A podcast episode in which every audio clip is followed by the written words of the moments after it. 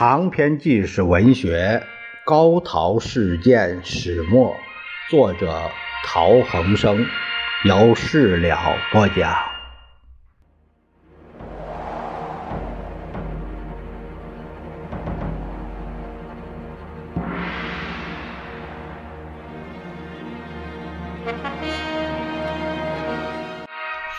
我们这一节看看第四章的第五节，讲一下。晋魏第二次声明与崇光堂的协议。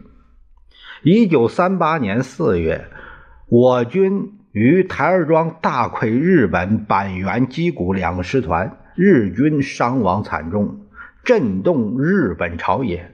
晋卫文末不得不改组内阁，启用少壮派军人，以替换外相广田弘毅和陆相。山山原。五月底，羽环一城大将出任外相，板垣征四郎出任陆相。近卫又设立五项会议，制定新的对华政策。羽环外相设法消除近卫首相不再以国民政府为对手所留下的障碍，以恢复与国府交涉和平方案。板垣则积极调兵做攻徐州、以取武汉的部署，同时向重庆国府增加军事压力。哎，这是前面咱们已经有所记述。在四月下旬，日本动用第二军，就是司令官东井而攻日本天皇的表弟第十一军冈村宁次，共十六个师团，一个航空师团。由派遣军司令田俊六指挥，大举进犯徐州。六月，武汉外围会战开始，武汉动摇。八月，国府迁都重庆。十月二十一日，广州沦陷。二十五日，武汉失守，战局陷入了极度危急的态势。十月二十四日，由香港回来的梅思平在重庆等候与周佛海会面。次日，向汪精卫报告在港与日人谈判的内容，包括日本希望汪先生出马收拾局面的意向，以及今后联络的方法。二十六日起，汪召集陈璧君、周佛海、陈公博。梅思平、陶希圣等人在寓所讨论对日和平活动和离开重庆另组新政府等问题。三十日讨论至深夜，决定派梅思平会同留在香港的高宗武再去上海跟日本人做进一步的联系。周佛海在日记中写道：“十二时时返渝。”辗转不能成为，英雄造时势心，时势造英雄语。时势如此，能否扭转乾坤，使国家不至于灭亡，端赖今后努力。为国运如何，是未能预料也。这是周福海日记的一百七十八页。有这样的记载：梅思平于十一月二日返回香港。三日，日本政府发表第二次对华声明，修改了不再以国民政府为对手的论调，提出只要国府放弃以往的政策，更换人事组织，日方并不拒之门外的说法。这就是所谓的晋卫第二次声明。它的原文中译本是这样的：“今凭陛下之声威，帝国的陆海军攻克广州、武汉三镇，平定了中国之重要地区。国民政府仅为一地方政权而已。然而，如该政府仍坚持抗日荣共政策，则帝国绝不收兵，直打到他崩溃为止。”帝国所祈求者及建设确保东亚永久和平的新秩序。这次征战的最终目的亦在于此。此种秩序的建设应以日满华三国合作，在政治、经济、文化等各方面建立连环互助的关系为根本，以期在东亚确立国际正义，实现共同防共，创造新文化，实现经济合作。这有利于。东亚之安定和促进世界进步的方法，帝国所希望于中国的就是分担这种建设东亚新秩序的责任。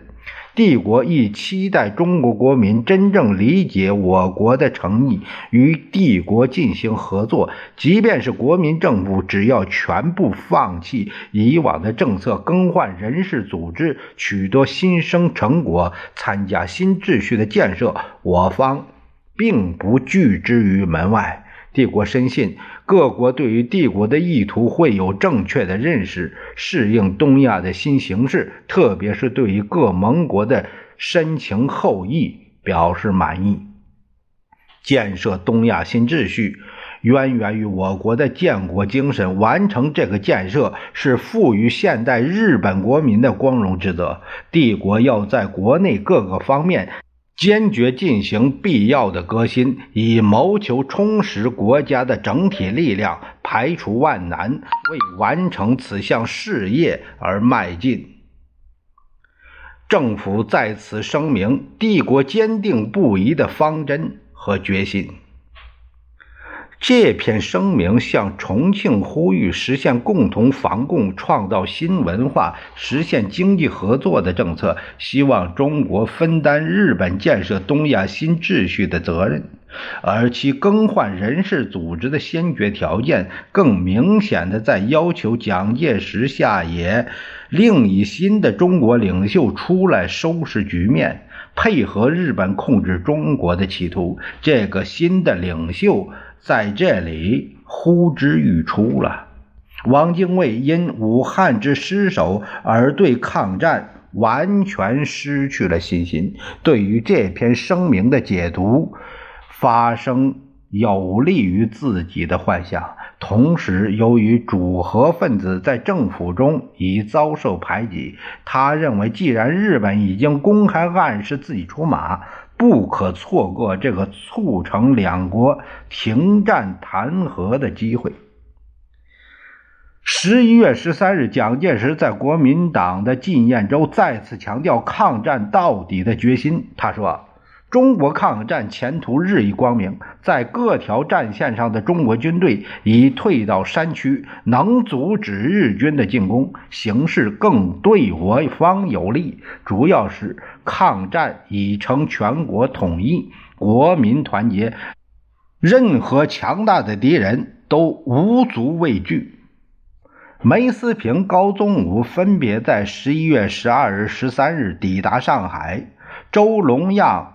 已先行到达，担任议员。十四日起，在上海虹口东体育会路七号，就是所谓的崇光堂，与日方金井武夫，就是参谋本部中国班长，就梅思平带来的中方最后定稿的和平基本条件展开会谈。这个草案跟八九月间梅思平与松本重治在香港多次讨论内容差不多，但双方就细节进行了反复的研讨辩论。金井武夫后来回忆说：“正因为这是与中国方面的直接会谈，我在不受任何以往谈判的。”经过的约束下，与梅思平展开了激烈的争论。双方基于爱国至诚，不仅彼此理解对方的立场，反而因此对对方的严肃认真态度产生敬意和信任。这对推动以后的运动带来良好的效果。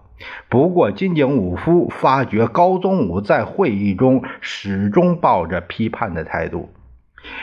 也可说是虚无主义的，有时很轻易的就同意了日本方面的主张，这倒使我怀疑他的诚意。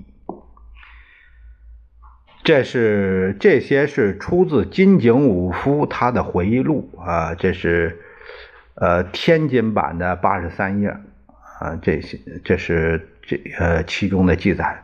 十五日，金井带来了协议草案，回到东京，参加正在举行的陆军省和参谋本部的首脑会议，即所谓的省部会议，向板垣陆相和多田参谋长汇报会谈的情况。经过长达三小时的质询和讨论，陆军省和参谋本部决定。以这个协议作为推进日中和平运动的基础，并指派影佐真照，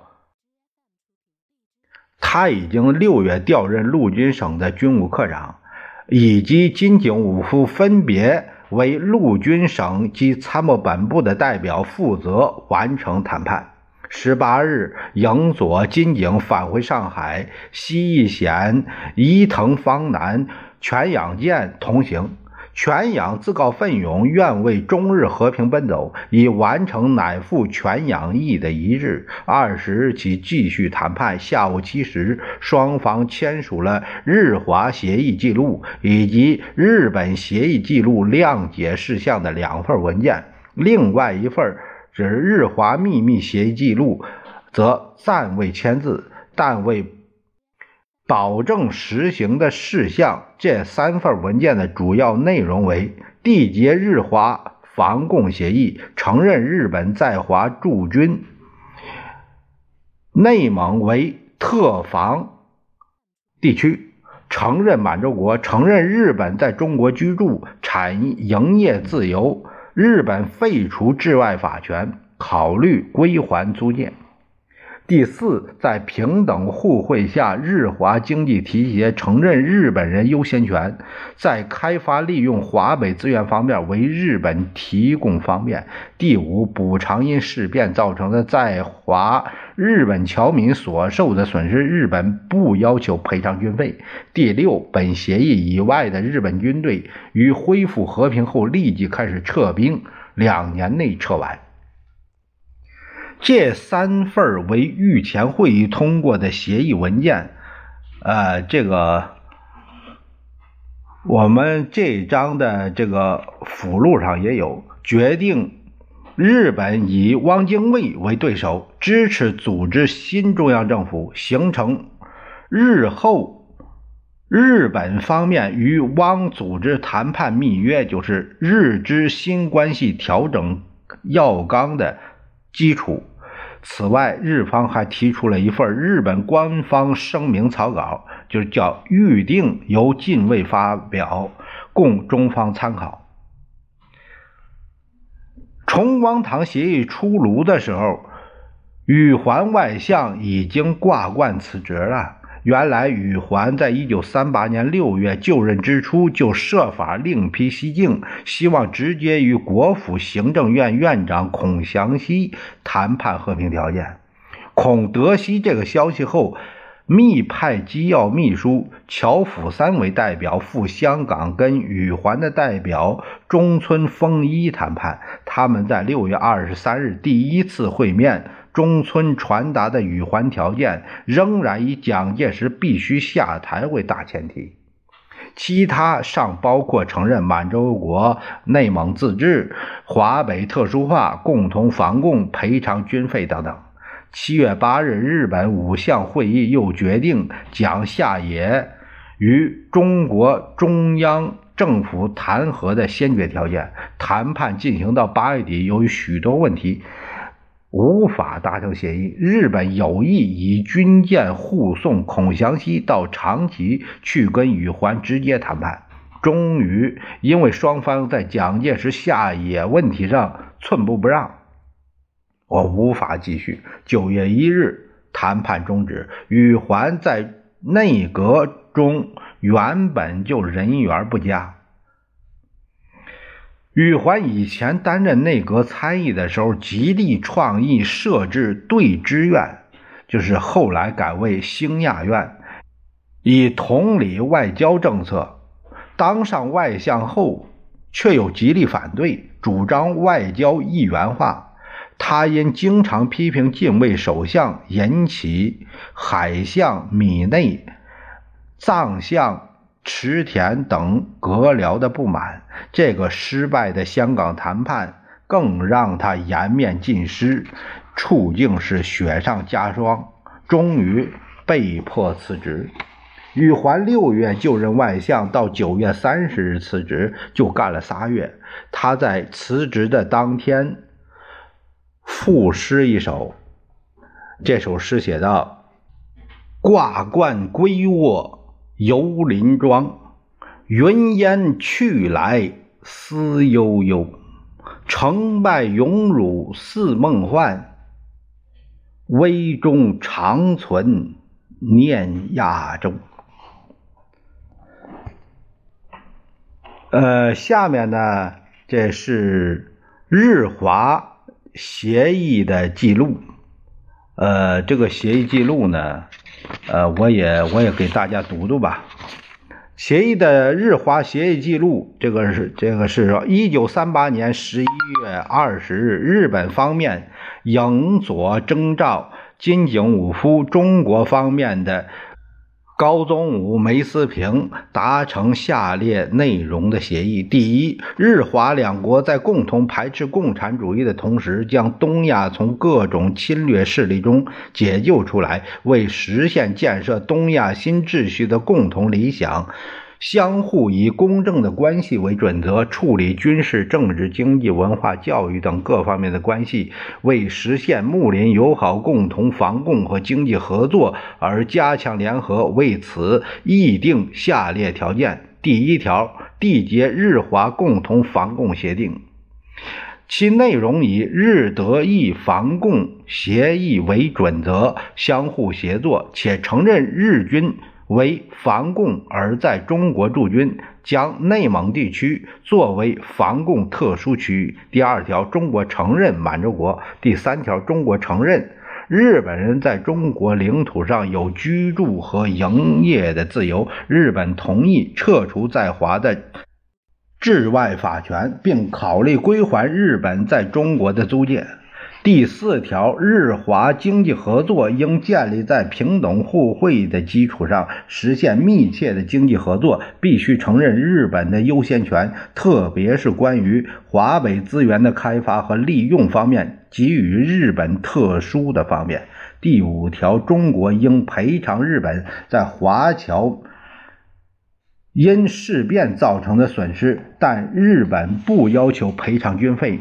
第六条，本协议规定，以外的日本军队在日华两国恢复和平之后立即开始撤退，但随着中国国内治安的恢复，将在两年内完成撤兵。中国在这期间应该保持治安，而且应在双方会议上决定驻兵地点。第二。日本如发表上述解决时局的条件时，汪精卫等中国方面的同志应立即声明与蒋介石断绝关系，并且发表为了建设东亚新秩序、实行中日合作反共政策的声明，同时伺机成立新政府。这是日本方面由影佐真照啊、金井武夫。中国方面的高宗武、梅思平，昭和十三年十一月二十日，日华协议记录谅解的事项。第一条，这防共驻军是为了确保内蒙及联络线，而在平津一带驻军，其驻军期限是以日华防共协议的有效期为限。第四条的优先权是指其他各国在同一条件下对日本提供优先权的之一。第三，日本协助救济由于事变产生的难民，日本方面啊，这这是一个谅解事项的一个辅助啊，一个补充，这是这样。日本方面应佐真照。金井武夫，中国方面高宗武、梅思平，昭和十三年十一月二十日，这是这样的一个揭露。日本秘密协议的记录啊，这是个日本秘密协议事项就是日华两国为建设东亚新秩序，牢固的结为友好邻邦，约定今后实行下列各项条件。第一条，日华两国为了建设东亚新秩序，相互实施亲日亲华的教育和政策。第二条，日华两国针对苏联设置共同的宣传机构，并缔结军事攻守同盟条约。平等互助，交换情报，在内蒙及其确保联络的必要地区驻扎日本军队，与驻防在新疆的中国军队相互协力，在战时实行共同作战。第三条，日华两国合作，日本援助中国从东亚的半殖民地地位逐渐解放出来，废除一切不平等条约，为此共同协作，采取必要的措施。第四条，日华两国以复兴东亚经济为目的进行经济合作，其具体办法另行研究。另外，此种经济合作在中国以外的南洋一带亦同样适用之。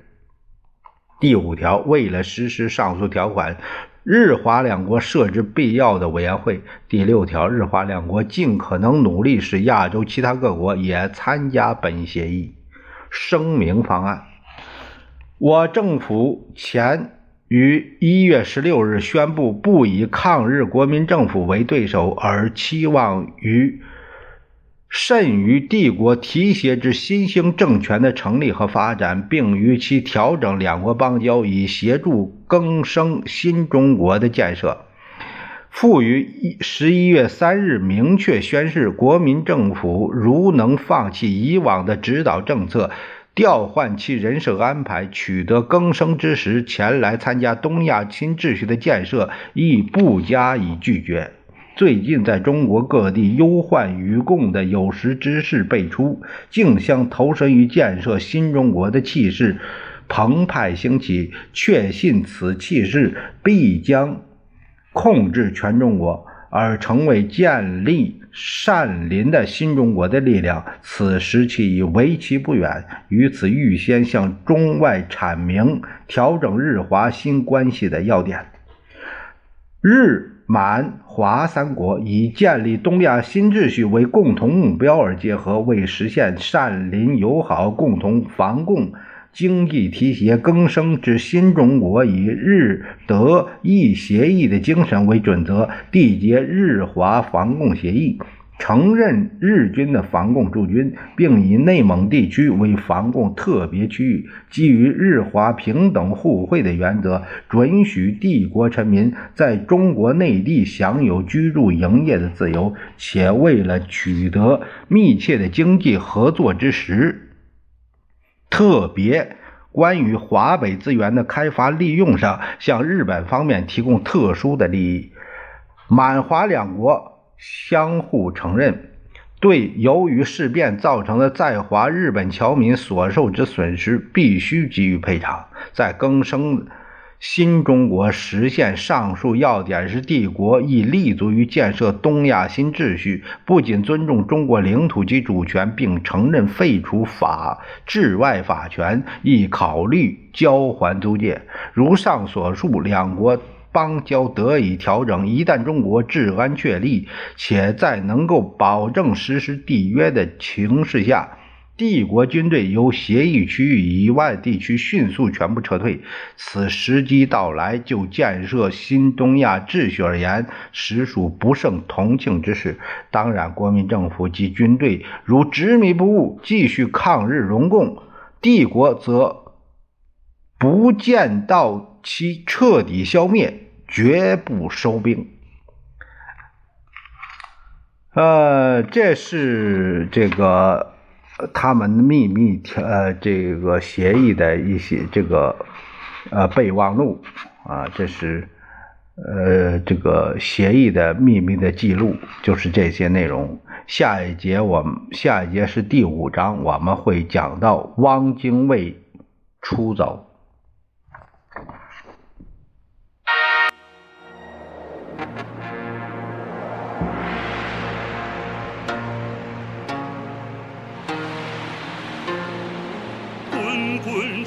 江东逝水。